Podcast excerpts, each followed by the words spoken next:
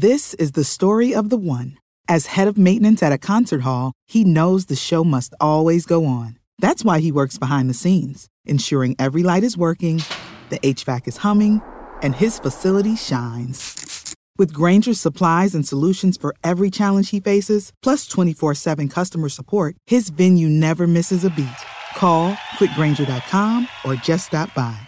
Grainger, for the ones who get it done. When you need mealtime inspiration, it's worth shopping Kroger, where you'll find over thirty thousand mouthwatering choices that excite your inner foodie. And no matter what tasty choice you make, you'll enjoy our everyday low prices, plus extra ways to save, like digital coupons worth over six hundred dollars each week. You can also save up to one dollar off per gallon at the pump with fuel points. More savings and more inspiring flavors make shopping Kroger worth it every time. Kroger, fresh for everyone. Fuel restrictions apply.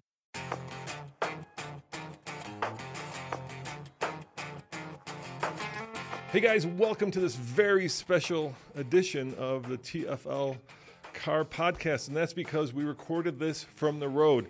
Recently, Nathan and I drove cross-country, coast to coast, twenty-five hundred miles nonstop in a cannonball run to establish a new record for driving an electric vehicle across country. We were in an Ioniq five, a Hyundai, and because Nathan is still Well, road tripping on the way back to California. We went from Cali to Florida.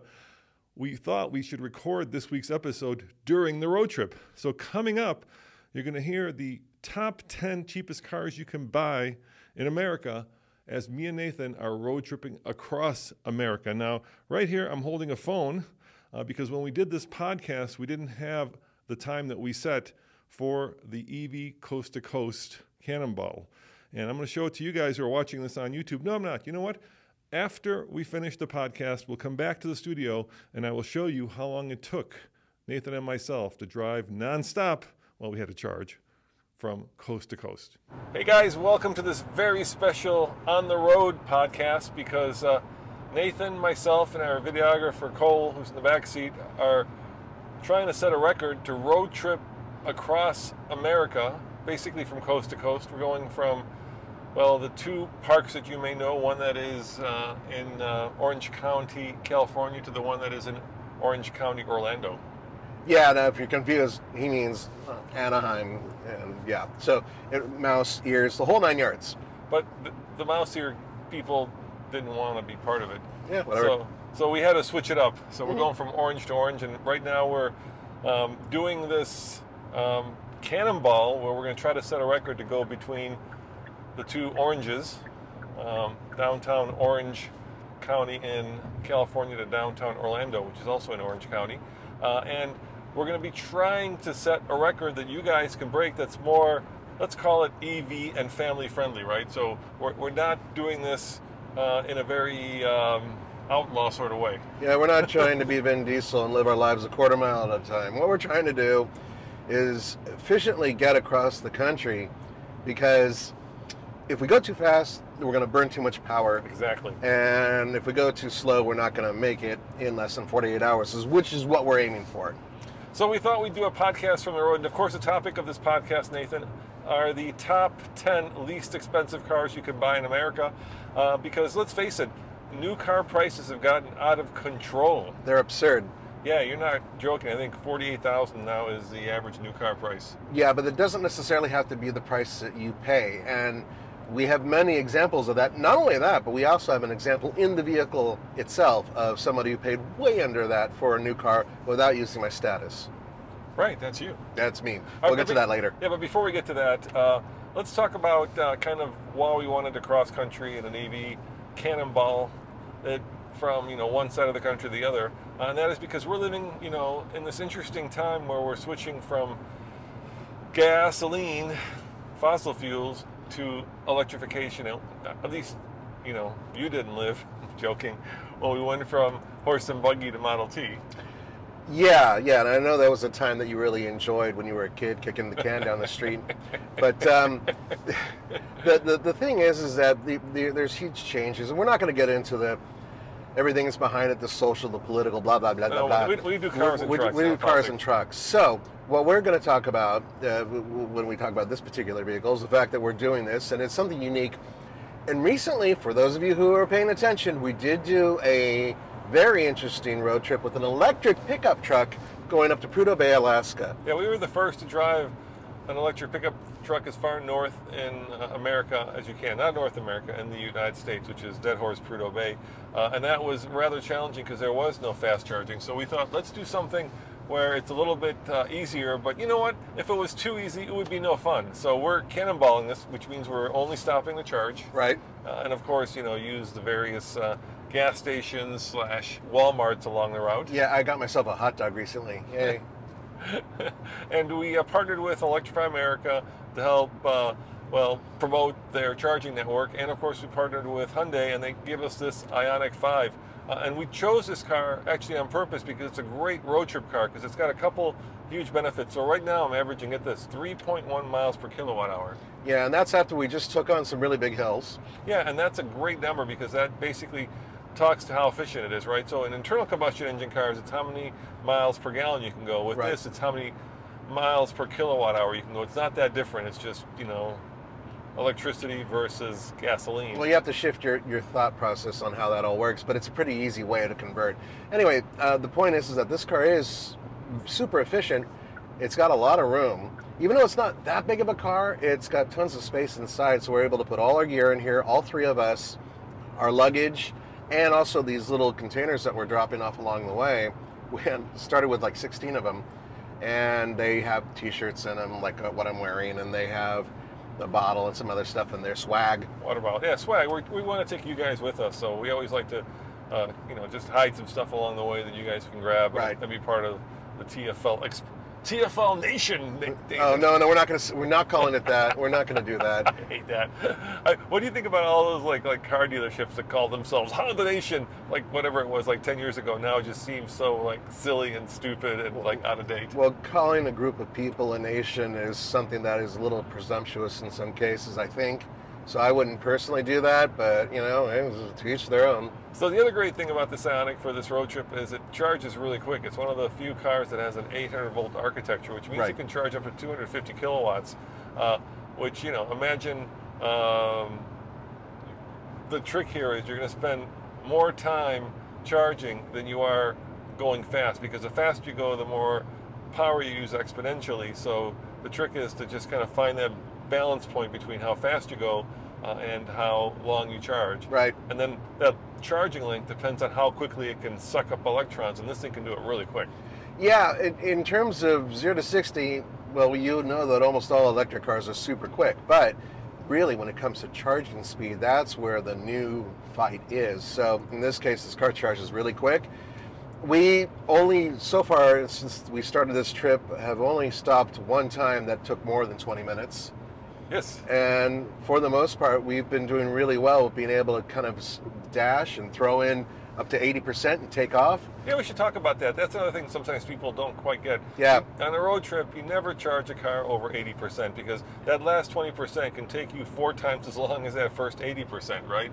Right. Uh, because uh, there's this thing called a charging curve. So, like, the longer um, you charge into the battery, the slower... Uh, the the nozzle, or the smaller the nozzle gets, that, you know, is allowing the electrons to flow. It'd be like going to a gas station and, you know, the last twenty percent of the fuel tank, you'd be filling it up with like an eyedropper, right? So you yeah. don't never go above eighty percent. But there's another thing about that too, and that is preserving the battery's integrity over a long period of time. If you can maintain a battery and not constantly cram it full of power, they can last a little bit longer. And this comes from the people who actually build these things. I know a lot of you guys are like, oh, no, it doesn't. You can charge it one hundred percent, ninety percent of the time. I'm just telling you what they told me. And it makes sense. You're not overcooking the battery. It is about heat and how the heat is transferred to. Yeah, so we want to do this podcast uh, while we're still fresh. We're two hundred fifty-nine miles into the trip. It's going to be twenty-five hundred miles, so we've gone ten percent. ten percent. It's gonna, yeah, it's going to take us forty-eight hours, so it's going to be, you know, two days and two nights. Uh, and finally, the other reason we chose this car, like I said, I think there are only two other vehicles that charge as quick or quicker than this, and that's the Porsche Taycan yeah. and the Hummer E V.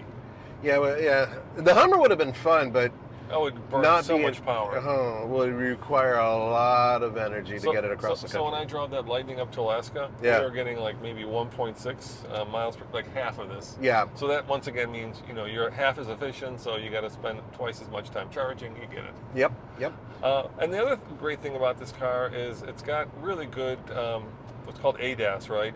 Um, which is basically all the safety gear. So right now I've got lane centering on. Yeah, lane I've, keep assist. Yep, I've got uh, proximity control on, yep. so it's keeping me at seventy-five miles an hour, which by the way, like if we went from seventy-five to eighty-five or ninety-five, we can go faster, but exponentially we'd use more power, so we'd spend more time staying. Even right now, frankly, I would rather be going slower, but the speed limit is seventy-five and we don't want to be one of those guys who's, you know, going too slow. So we're keeping it at the speed limit in this case, but its sweet spot seems to be between sixty and sixty-five miles per hour, I think, is really where it's happiest.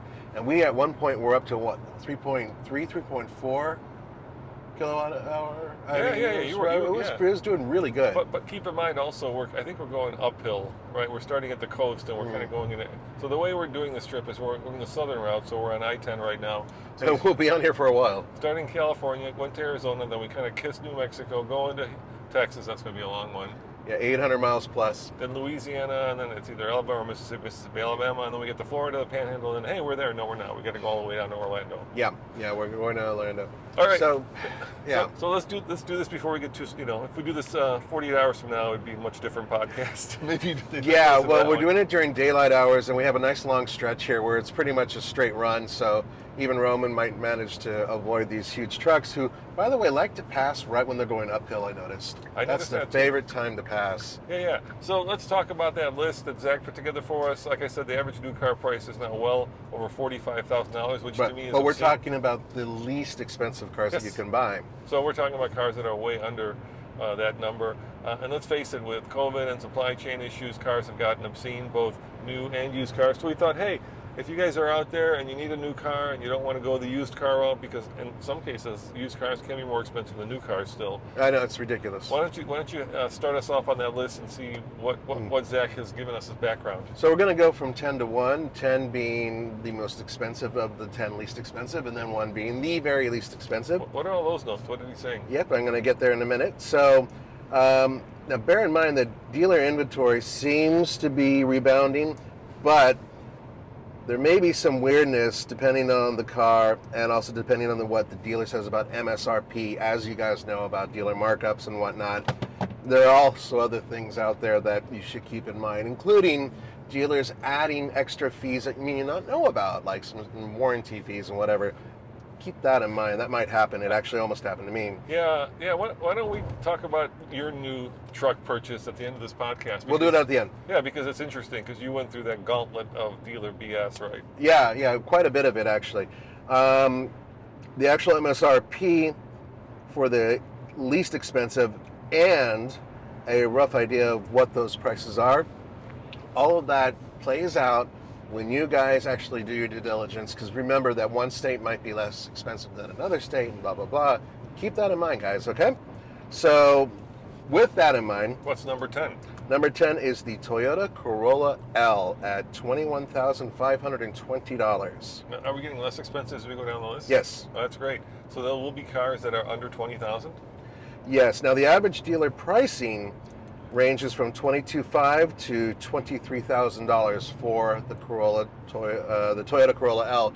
Also, sometimes dealerships will do an order where they're bringing in cars that have a few uh, options added to them, and that also might be a negotiation point. So here's the first problem, right, with these inexpensive cars. They're hard to get because dealers don't order a lot, right? Yep. A dealer makes a lot more on a car that's fifty thousand dollars than they make on a car that's twenty-one thousand dollars. So they load these cars up because there's a lot more profit in getting all the bells and whistles. Absolutely. And not only that, but they still profit even if, you know, you're like, oh, well, you're really close to M S R P. Yeah, well, only a couple hundred dollars above M S R P. That's just great.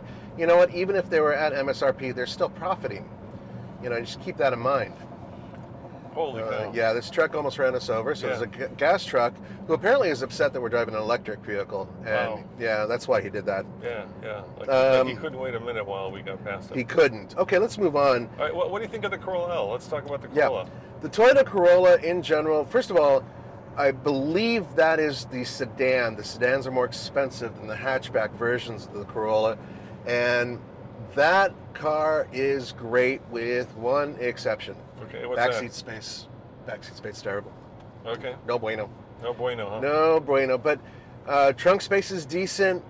The car does everything well. I mean, it's a Corolla, and Corollas have a very solid reputation. Basically, a Corolla is just one step away from a Camry, not only in terms of its reputation of being reliable and solid, but also the new Corolla that exists today is almost the same size as the Camry that came out in the mid eighties. That yeah. particular model of Camry, I think it was like the fifth or no, fourth generation Camry.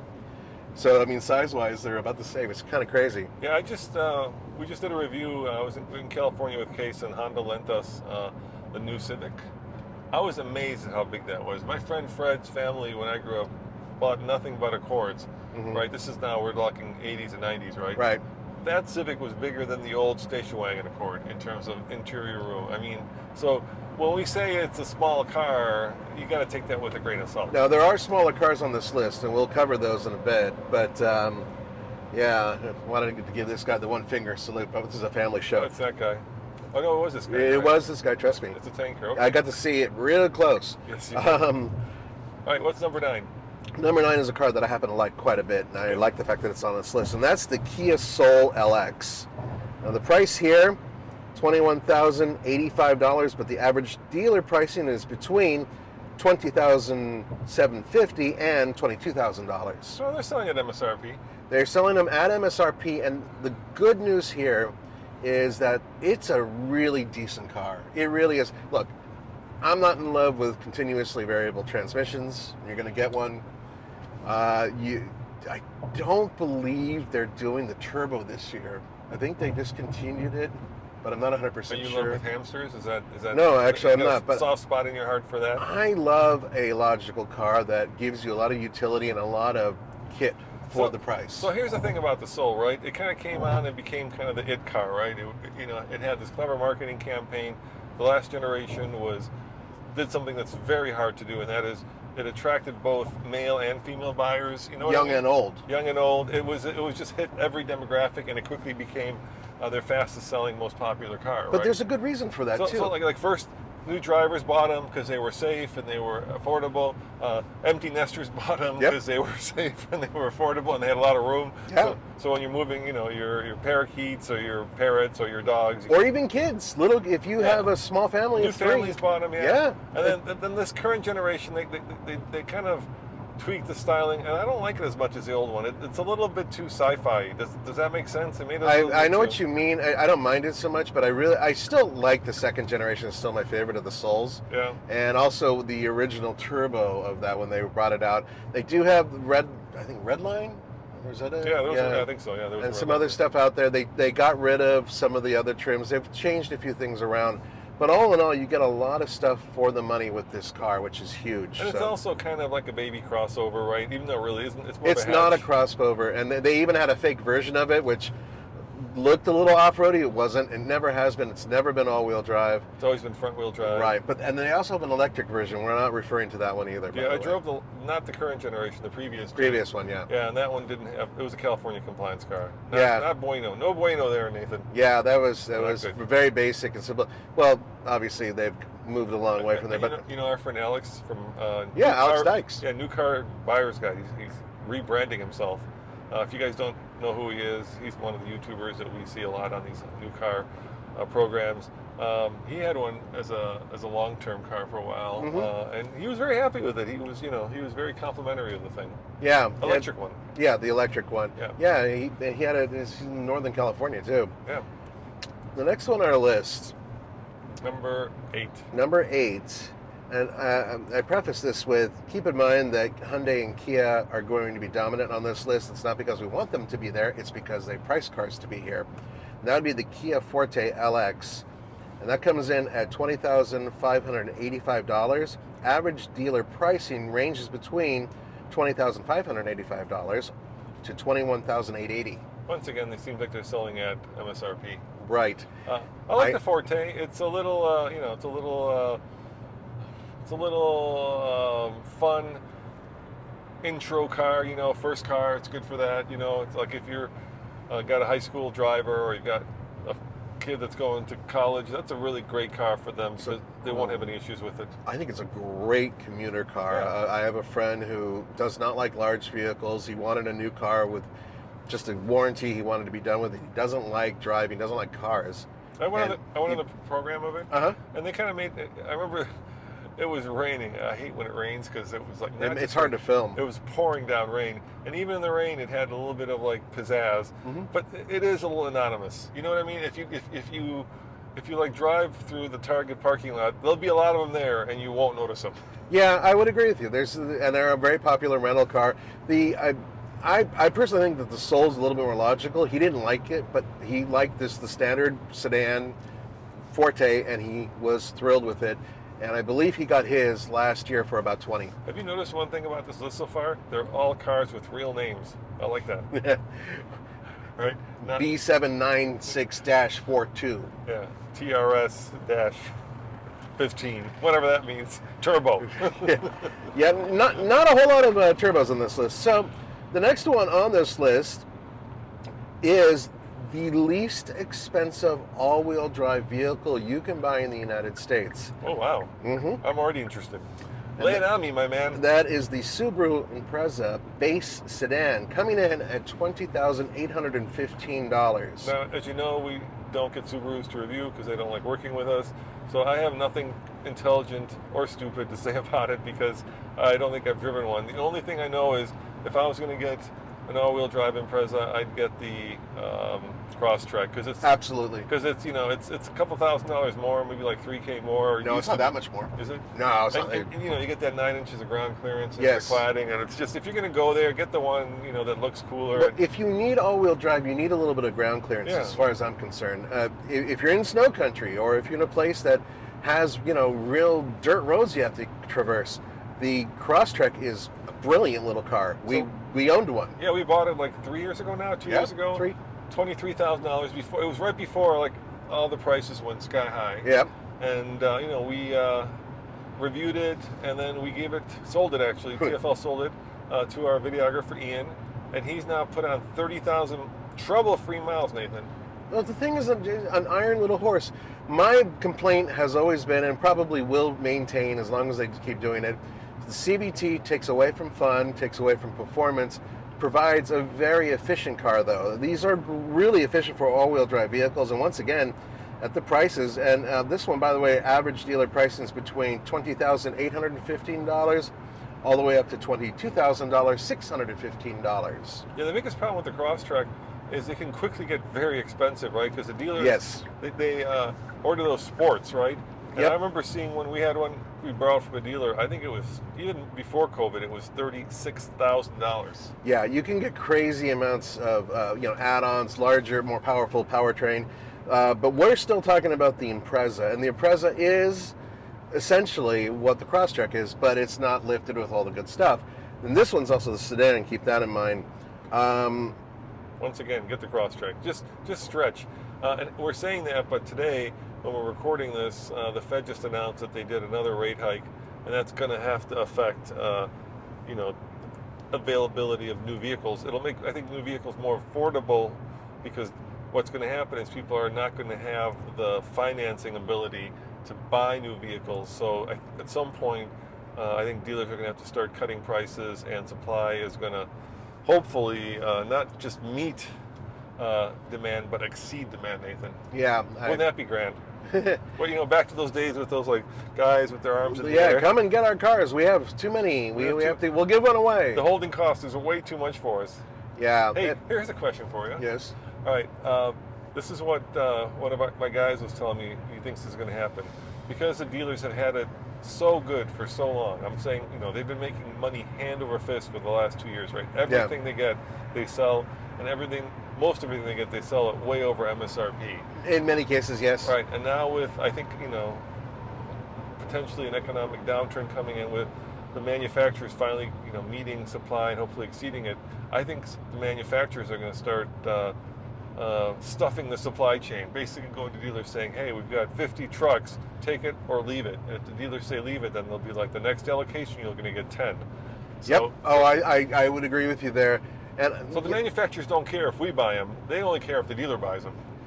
I mean, eventually they care, but you uh, know, initially, I, you know yeah, what I mean? Yeah, I see what you're saying, but I also don't fully agree. I think that the manufacturers are caring more and more, especially with the advent of social media being so responsive to issues, and they don't like bad press. And some automakers are getting rid of some of their dealerships altogether, that so, being Ford so, is one of them. So are you saying, here's fifty cars and trucks, take it or, you know, hit the road, Jack? I would say that would be uh, one way of doing it. And then also in future, in the future, when dealerships are looking like, hey, you're on the verge of going out, automakers are going to say, yep, we're going to take the same model, cross it between what Ford's about to do and what Tesla's doing, and basically get rid of the middleman. And I'm completely fine with that. I think dealers have been absolutely unconscionable about how they've been treating people. I just saw Roadrunner. It was so cool. Did you really? Yeah, he didn't run across the road. He ran next to the road. Yeah, one of the schools I went to was Metro State yeah. in Colorado, and uh, they're the Roadrunners. Yeah, oh, cool. Mighty Roadrunners. Yeah, that's a cool bird. It's a great school. All right, okay, what's next?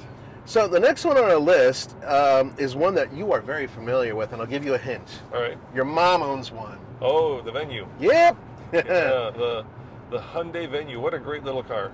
Yeah, so the pricing here is uh, twenty thousand two hundred ninety-five dollars. Um, now, Zach's notes here say, one of the exceedingly few crossovers you can get for around this price. I don't think it's a crossover. I know it kind of looks like one. It's a teeny tiny crossover. It's a hatchback. It, it's all. It's not all-wheel drive. It's front-wheel drive, and there's no option for all-wheel so, drive. So we bought, my mom is in her seventies. Well, she won't tell me, but definitely her seventies. Well, she's got to be, considering. And my stepdad's in his nineties, and we bought it because it's easy to drive, right? It's got not a lot of overhang, and you can see everything around you, and it's got the full, that's a great thing Japanese and the Koreans are doing, right? They're stuffing their cars full of the latest safety stuff. Oh, yeah. Right? So you've got autonomous braking, you've got lane departure warning, stuff that, like, you don't even get on a fifty thousand dollars or seventy thousand dollars truck. You get on a twenty thousand dollars yeah, Venue. It's all standard. They just cram yeah. it in there. I actually agree about the, the height of it, the sight lines, and yeah, also the e- fact that the old people can put their butt on the seat really easily without falling into a car or climbing into the car. And it doesn't, because it's, you know, a relatively affordable car, it's not stuff full of technology, so like it doesn't have navigation, so if you plug it in, you can use you can use Apple your phone. Yeah, exactly. Yeah, yeah. yeah and uh, but but it does have a lot of the safety tech, is, exactly. is what we're referring and, to. And, so and it's fuel efficient. Yes, it's frugal. It's extremely frugal. You get you do get a four-cylinder engine, you get a continuously variable transmission. There's no option for anything else in that respect in terms of powertrain. Now the average dealer pricing is ranging between twenty thousand four forty.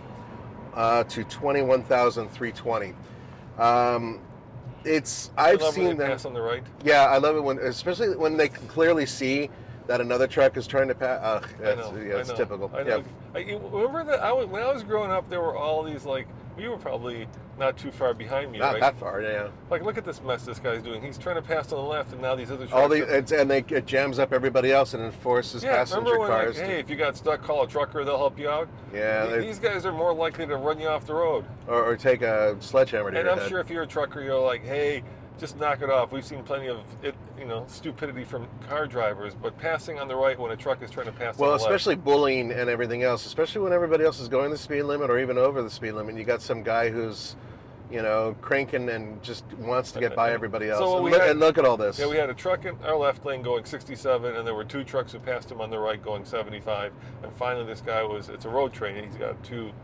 um, uh, trailers, right? Yeah. Finally was able to move over. Yeah, it's... We, we know we have to be patient with these guys, but I gotta be honest with you.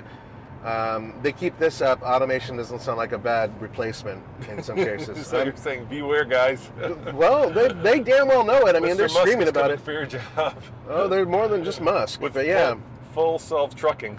Now, while we're on Hyundai, once again, as I told you guys, they dominate this list. Hyundai and Kia.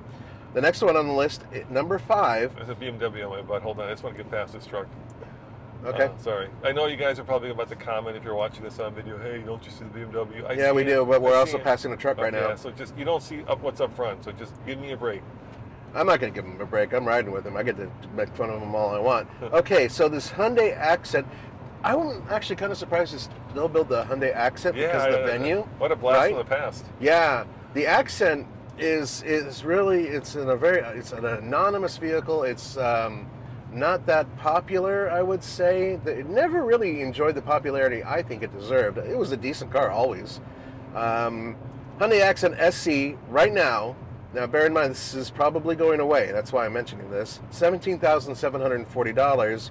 Average dealer pricing ranges between seventeen thousand five hundred dollars and twenty thousand five hundred dollars, so they are bumping them a bit.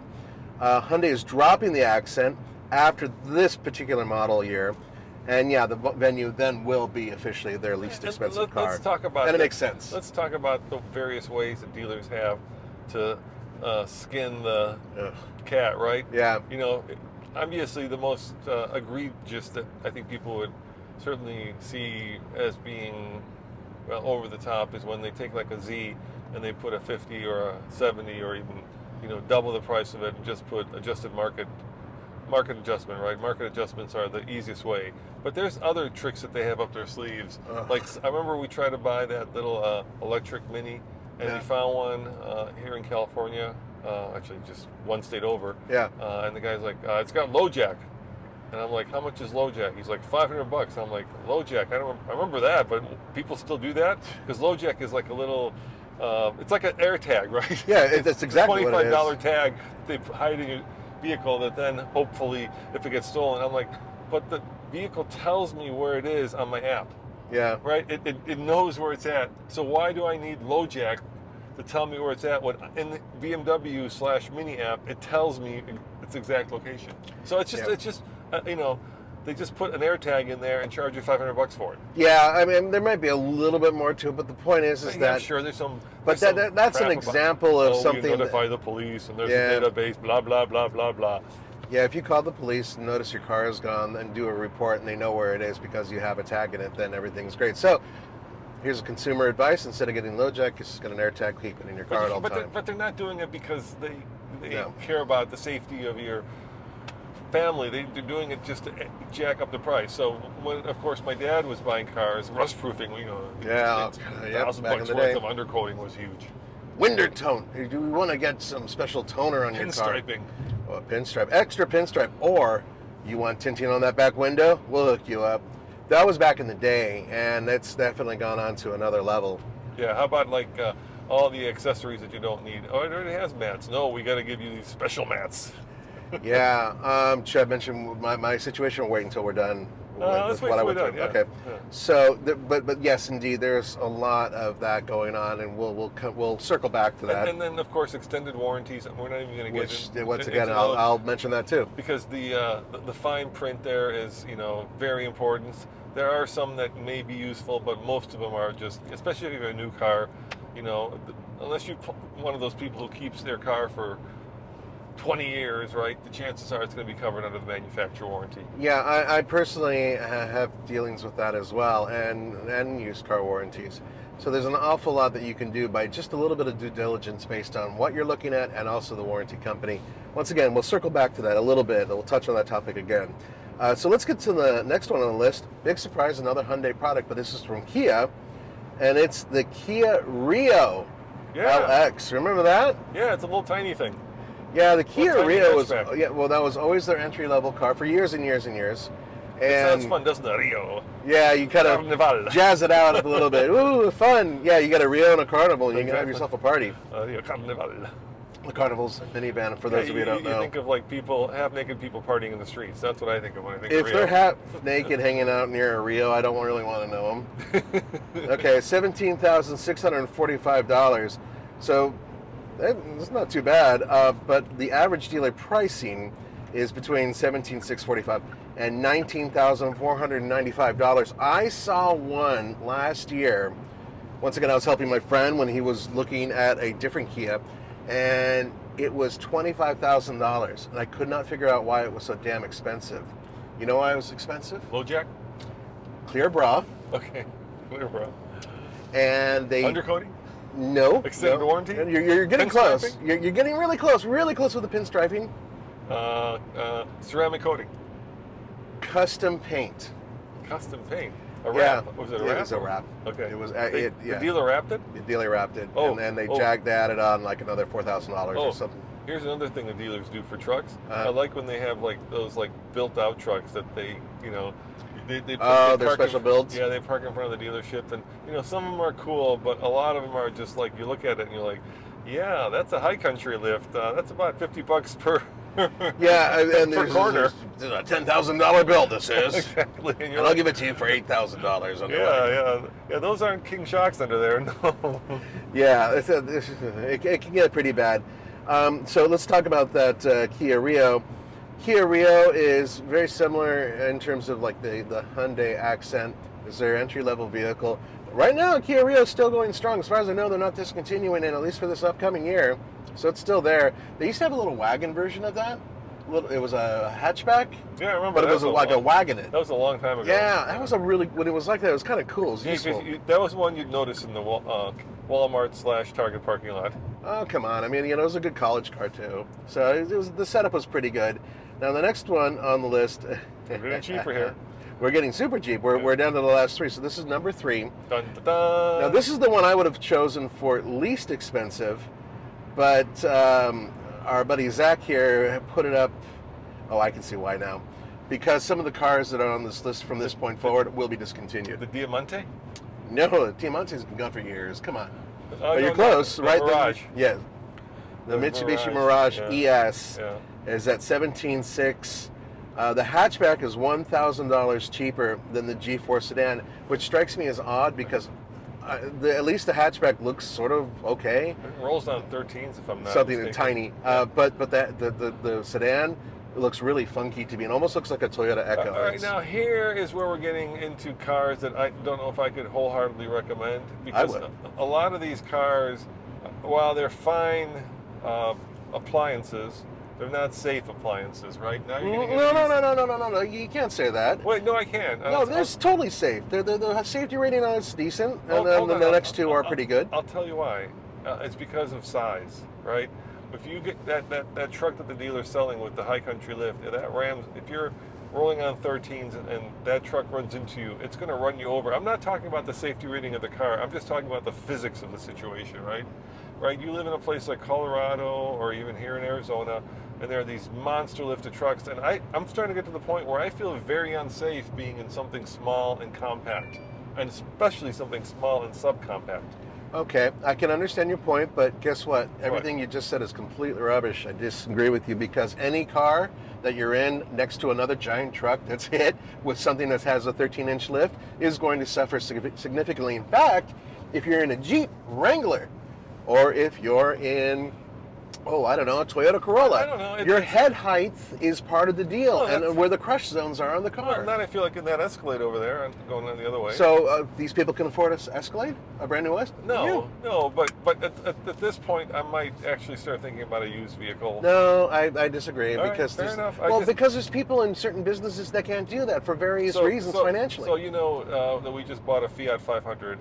Okay, now come on, that, that's a different story. Cinquecento, that, yes. nineteen seventy-one. Like, like, I can put it on my lap and, and cradle it. We put it. We actually using this office furniture. It fits in our office. It does. Uh, uh, but that's an example of a car that uh, you know. I feel like you want to drive that on the weekend to get some ice cream on a very beautiful day, and nowhere near any highways or traffic. Yes. Okay. With something like that, or some sort of old M G or whatever, going cross-country could be a little scary. And, and then the other thing about the Mirage is it's been around a long time, so I don't think it's got the latest and greatest safety tech. It actually has quite a few standard features. Does it? Not have, only that, but does it, it also... Does it have autonomous braking, I wonder? It has a version that is similar, and also it has lane departure warning and a whole bunch of other stuff. So how many airbags? Re- Come on, like I know that off the top of my I know, head. I know, I don't know. We have to Google it. But anyway. Uh, but I can tell you that it has plenty, and it and it passes safety. It doesn't have the best scores, but it also doesn't have the worst. It's actually a relatively safe car. I researched that, put a whole article on T F L car dot com about it and how it deserves a little bit more respect. This guy's moving. Yeah, he's, and, uh, don't uh, just screw him. I just don't want to have him run into me. Oh, it's actually a Toyota um, Class C motorhome. Uh, Dolphins. Yeah, those are actually kind of cool, but they're slow. Okay. So the Mirage, we're not going to go into this whole thing because I know you have a certain bias against it, but let's talk about a car that's actually bigger. Okay. And I'll, yet I'll, less I'll, expensive. Let me not be clear. I like. I think Mitsubishi's building some actually interesting cars again. Yeah. But the Mirage is not one of them.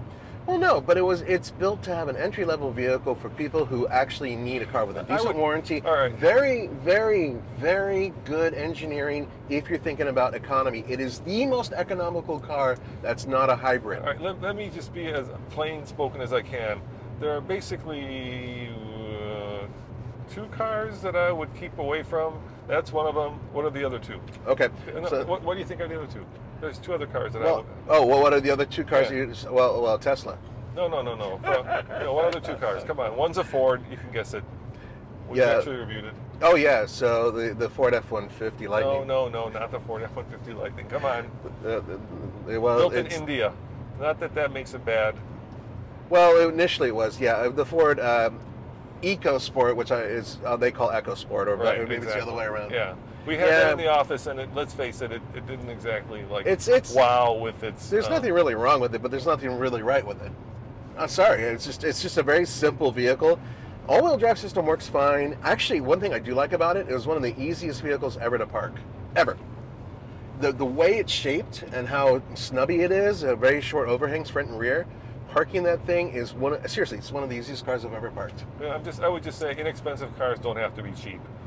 Well, I'd leave it at that. Okay, you could say that, but really, in, if you're a person on a budget, and I get it, a lot of these cars make a lot more sense. Um, okay, the next one on this list, and I'm glad it's here, and I'm surprised it's actually less expensive than the Mirage, is the Nissan Versa S. And I used to hate the Versa because I thought it was the ugliest car on the road. But then they started making it nicer, especially with the Versa Note from the last generation. Yeah, the Note was good. The original Versa, when it was the cheapest car you could buy in America, once again, you know, you can make it inexpensive, but you don't have to make it cheap. Uh, but that that one was that one was not great. There were things the, about the it that were got, still good. The Note it, got much better. Yeah, well, the regular Versa has always had some of the best backseat volume in, in the industry for its size and good trunk space. Um, not my favorite car, obviously, for very, a lot of reasons, but the new one, and I recently completely redid it, and it's a lot like a baby uh, Sentra now. It really is. It looks like one. It's got a lot more style, a lot more pizzazz. Yeah, Nissan's kind of come out of the doldrums. In, in some ways. Okay, so this one, Nissan Versa S, that's the base model, sixteen thousand six hundred seventy-five dollars. I think that's actually kind of a bargain. Now, this is Zach's notes. One of the few cars you can still get with a five-speed manual. Yeah. And that is awesome. But that's also at the lowest price because some cars actually charge you more to get the manual now. Right. You know? Yeah, there but, are a couple of cars, and Mazda is one of them. But you got to figure that most of the people who are in that category probably don't know how to drive a manual. Some might, but a lot won't. It, you know. Yeah, but you'd be surprised how quickly you can learn. We have no choice. Okay, so. Oh, God. Are you recommending that they buy the car, not knowing how to drive a Hell manual, yeah. and then they, then they bring it home, and then they figure it out along the way? God I, help you if you live in San Francisco. So, um, and uh, I, I lived there for a little bit, and I had a manual, and I could I made it happen. Yes, I, yes, I'm saying if you don't know how to what drive a great a place to learn too. Yes, yes, yes that is um, that is the baptism of fire here. It, it, it works, but take it down Lombard Street. I, uh, I'll tell you this. Yeah. Um, if dealerships had somebody who actually worked there, who taught someone for free how to drive a manual transmission. Wouldn't that be cool? Wouldn't that be awesome? Yeah, yeah. I think Haggerty does that. Okay. So anyway, um, let's move on. More about the, the Versa, though. Um, so the more common ones, obviously, will be the C V Ts, uh, if you're buying from a dealer. Now, average dealer pricing is between seventeen thousand dollars all the way up to twenty thousand dollars. Oh, they're marking those bad boys up. Right. So you got to keep that in mind. Now, Nissan really needs to not do that, but dealerships just don't care uh, in many cases. And it just it's bad for the whole company in terms of just the look, right? Uh, no matter what, they can't really control the dealers. And so when they pull that stuff, it kind of irritates me because the car is not worth that, even though it's a decent car. By the way, the uh, safety suite that Nissan uses on the Versa, a lot of standard features, one of the safest cars in its class, and its safety ratings are outstanding. That I know, I remember that, for a very small car. All right, are we at number one, please? Yes, we are at number one. Now, bear in mind, this is one of the ones I was mentioning before. It's going away. Okay. And it is the Chevrolet Spark. Oh, Spang. Spark, yeah. Spark. An old Daewoo.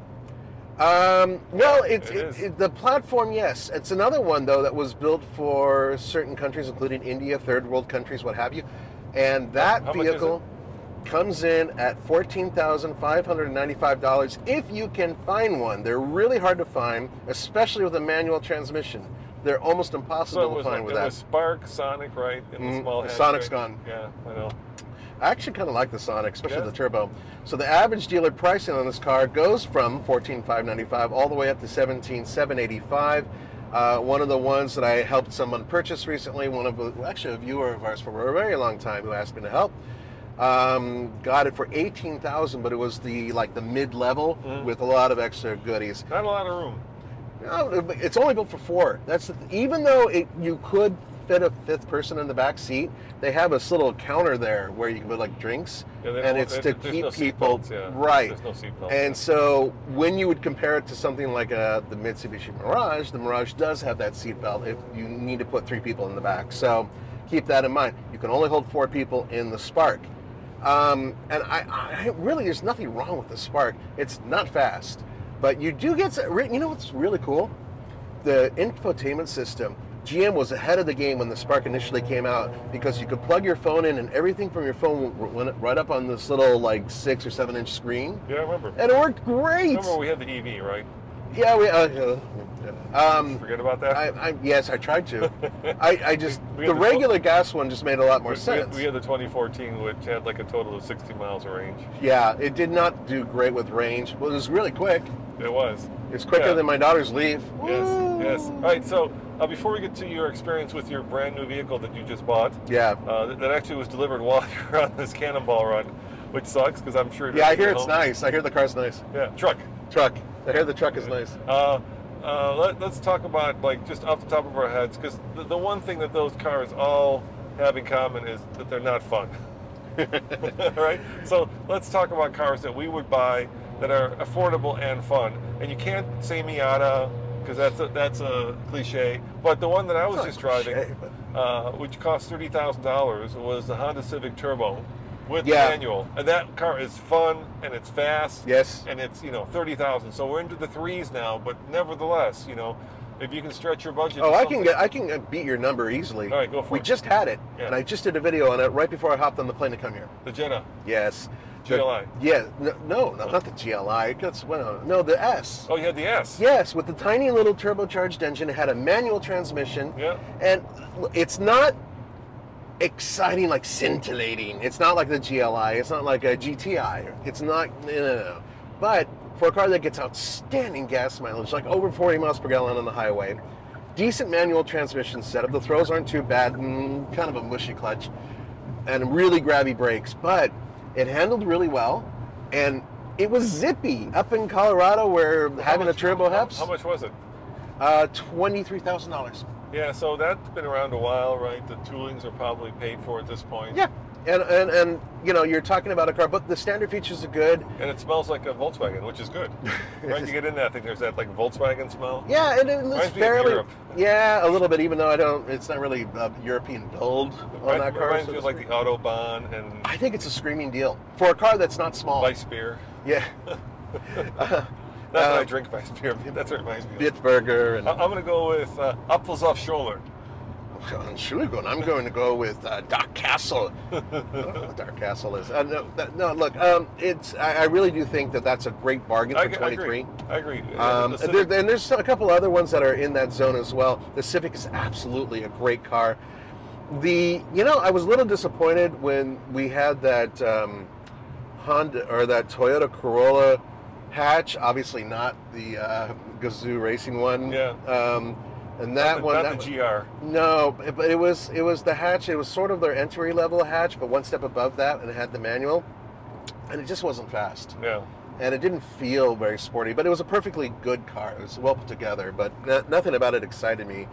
Um, now the cars that used to be affordable and fun, like the uh, uh, B R Z and the G R eighty-six, right? Uh, those like, are the new versions of those are also unobtainium, and they're selling over sticker. You, yeah, you can't, you can't find them, and if you do find them, they're going to be way over sticker. Yeah. It's very difficult to find. So that that can't be on our list because they're not gettable. So we have to look at cars that are kind of sporty but aren't like you know the super. How much was Tommy's electric Mini? Uh, back in the day, that was very affordable. It was the cheapest electric vehicle you could buy. I think it was with the last year at with, least with the discount. You could yeah. get it for uh, twenty thousand. I think it was like twenty-eight, and then you got seven and a half thousand dollars. That's provided that you could get that discount and you're in the right state for that. So no, no, no. It was federal, seven and a half federal, because they still have their tax credit. Yeah, but you still have to make it to a certain level to get. Oh, that of course, tax yeah, credit. Income. Oh, yeah, for sure. I thought you meant state. Well, yeah. still, then, then there's the state one that you can get on top of that in some cases. Yeah, yeah. So yes. in Colorado, if you qualified, you could have got, uh, at that point, uh, nine thousand dollars off. So it would have been twenty-eight minus nine, nineteen thousand dollars. Yeah. That's which, a really fun car. Yeah. yeah, but once again, it's not money in your pocket. That's a whole different uh, and podcast. I think, I think the base Mini has gotten expensive, too. If you just get the base, like, it's, non-John Cooper it, work. It's less than thirty. I remember it that. It's, it's, it, I it think it was be, twenty-seven. It I might think be, uh, twenty-seven. Yeah, that, that's what sounds right. But, but that electric Mini was a screaming bargain if you were able to get it and get those discounts. And if, and if you can live with one hundred fourteen miles a range. That's the issue, is the range. But that thing was super quick and super fun. It now, drove like a Mini. Now, we just had the Bolt at the office, and I got to drive that home one night. I think it's decent. It's okay, but the one we had was thirty-eight thousand dollars, and G M was out of tax credit, so thirty-eight is what you're paying for it. Yes, but you are forgetting something, my friend. What's that? The regular Chevy Bolt comes with a discount, provided that you sign off on a few things from General Motors, and it'll give you up to six thousand five hundred dollars off on the car. It's not a discount that's going for taxes. This is in-your-pocket money, and that's on T F L car dot com. You can read about it. Zach's covered it. Or all T F L dot com. Or all T F L car dot com. All, all right. Well, there you have it, guys. Electric cars, we know, are expensive. There's no real affordable ones right now. And gasoline cars, while they're less expensive, Uh, the fun ones are also in the threes, not in the twos, for the most part. So for t- the most part, there's a couple ones. So tell me about your truck. Ah, okay. And tell them what it is. Okay, guys, and, and we'll be doing some videos on this, I promise you. I promised everybody videos. They've asked for them. I bought a twenty twenty-three Hyundai Santa Cruz. Woohoo! And I got the S E L model. It's sitting in your driveway? It's in my, my wife had to pick it up from the... the so I flew out here to go to uh, SEMA, right? Um, and then... the day after SEMA, so we were only there for one day. Andre's still there, and we drove down to Anaheim and came to this thing. So as I'm leaving SEMA, my wife sends me a message saying, the dealership finally got your car, they want you to come back get it. Yeah, I'm sorry, honey, you gotta get it for me. So I didn't even get to pick up my car from the dealership. I haven't purchased a new car for myself in twenty-one years. So I was kind of excited, and it kind of took away from that. I had to wait almost four months to get it. And did you pay sticker, Nathan? Yes. Exactly, sticker. Yeah. So about thirty grand. Yeah, um, which is still, you know, for a truck, it's not bad, even though it's a mini truck. Did I, you did you consider the Maverick? Yes, I did. That would have probably been a longer wait. It would have been, but a cheaper car, yeah. or a cheaper truck. Yeah. So what I did was, uh, I mean, this is the benefit of working at T F L, is that I actually was able to put them next to each other, and I had a Ridgeline at the same time. A whole of them were there, and I was able to jump in and out of each one of them and kind of figure out which one I'm most comfortable in, and kind of thinking about what, what would work best. And even though the version of the Maverick that I was looking at versus the version of the Santa Cruz, there was about a two thousand dollars difference, and the Maverick would have been less expensive, I wasn't as comfortable in the seats. The, the Maverick seats for me were a little harder, and just I wasn't able to get as comfortable. And I also didn't like the display.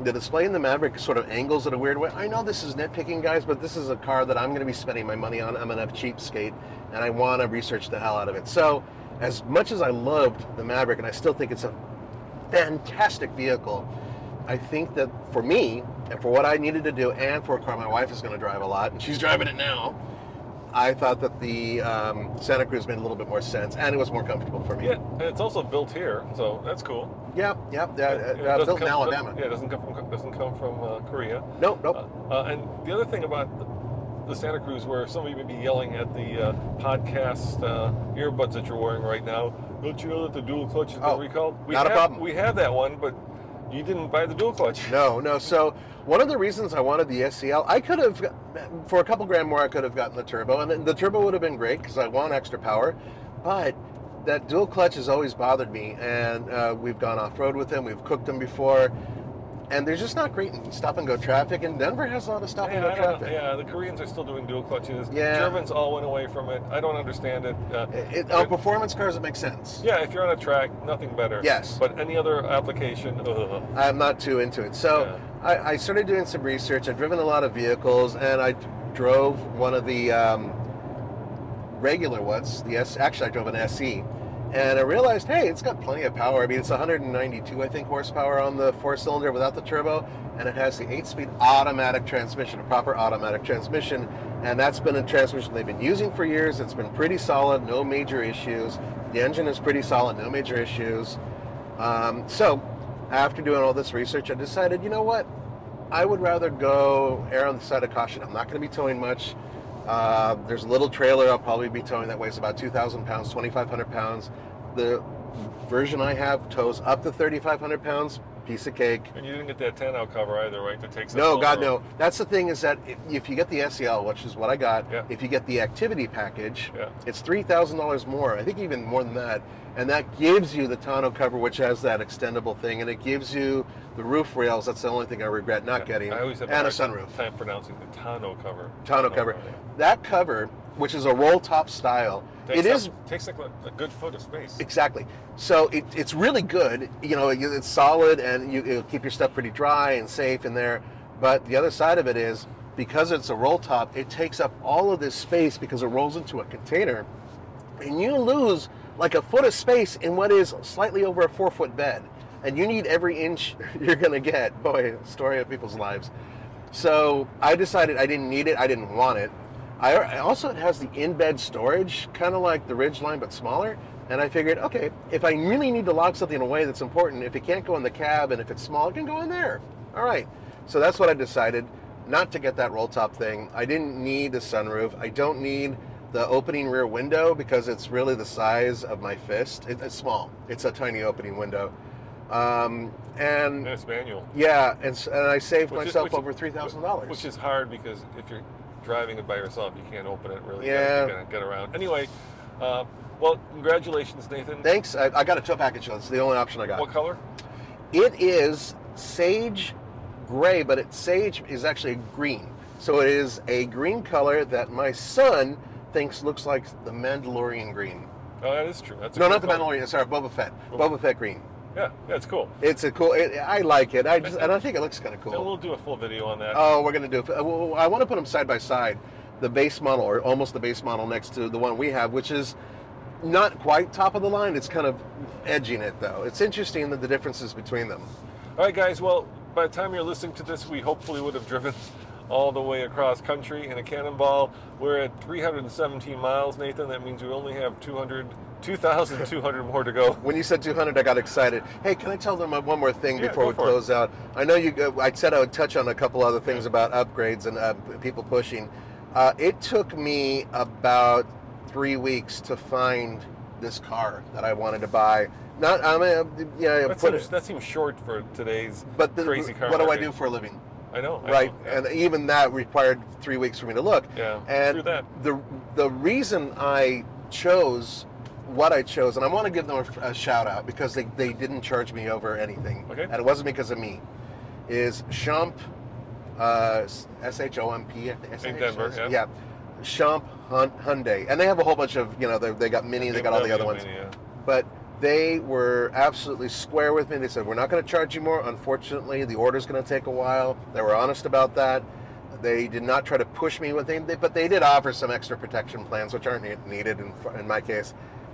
But the bottom line is that I like the fact that I wasn't screwed over. And guess what? A lot of you guys are getting screwed over. So when you get a good story, when you hear, when you work with somebody who actually is square with you and doesn't overcharge you, let other people know. Let, help their business grow. Maybe it'll teach those other dealers, you know, hey, people can be honest and play by yeah. the rules. Hey, I know I have to, uh, like, hate to say this, but uh, if you're a dealer out there and you actually treat your customers with respect and with dignity, they actually may come back and buy another car from you next year or the year after. That's exactly it. Look down the road. Don't just look at your pocket immediately, which right. a lot of them are doing. All right, guys. Well, thank you for joining us on this road trip across America. Uh, we are quickly approaching uh, Phoenix, Nathan, where yeah. we'll be doing our next charging stop. I hope so. We're down to fifty-eight miles. Yes, we are. twenty-seven percent of the battery pack. Uh, and as always, check out all T F L dot com. Thank you to our patrons. Uh, you guys make these podcasts possible. Uh, and if you're confused while you're watching this on YouTube, uh, this is our podcast slash T F L Talk channel, so that's why you're watching it. Yeah, from the road. I don't think this is something we're going to be doing very often. No, but good thing we're not doing it twenty-four hours from now, because I think it'd be a much oh, different it's show. It's going to be rough. Yeah, we're, we're, we're driving this straight. Okay, guys, take care. Ciao. Well, I promised you something, and I'm going to give that to you. So for all of you guys watching this video, here's the time. You may not be able to see it, so I'm going to say it. It took us forty-six hours and forty-six minutes to drive from California, nonstop except for charging, all the way to Florida. Now, we did that because we're trying to establish not only a record, because it's a really grueling, I'll make that grueling, test of an electric car, because what you're doing is taking the charging limit and, of course, the driving limit to the maximum, at least as far as you can, and then extrapolating how quickly you can drive across the country. So it tests the comfort of the car, it tests the quickness of its charging, it tests, well, the acuity of the drivers as well. But we're proud to say that we've established this new forty-six hour, forty-six minute record, and if you guys want to break it, it's out there. I'd highly recommend you do the same trip that we did. I know there's a traditional cannonball that runs from New York to Santa Monica in California, but we want to do something different. We want to do an electric cannonball that's not only family friendly, but it's really about charging and not about, you know, breaking the law. So thank you for listening, and come back next week when we're back in the studio and probably still tired. When you need mealtime inspiration, it's worth shopping Kroger, where you'll find over thirty thousand mouthwatering choices that excite your inner foodie. And no matter what tasty choice you make, you'll enjoy our everyday low prices, plus extra ways to save, like digital coupons worth over six hundred dollars each week. You can also save up to one dollar off per gallon at the pump with fuel points. More savings and more inspiring flavors make shopping Kroger worth it every time. Kroger, fresh for everyone. Fuel restrictions apply. Save big on brunch for mom, all in the Kroger app. Get half gallons of delicious Kroger milk for one dollar and twenty-nine cents each. Then get flavorful Tyson natural boneless chicken breasts for two dollars and forty-nine cents a pound, all with your card and a digital coupon. Shop these deals at your local Kroger today, or tap the screen now to download the Kroger app to save big today. Kroger, fresh for everyone. Prices and product availability subject to change. Restrictions apply. See site for details.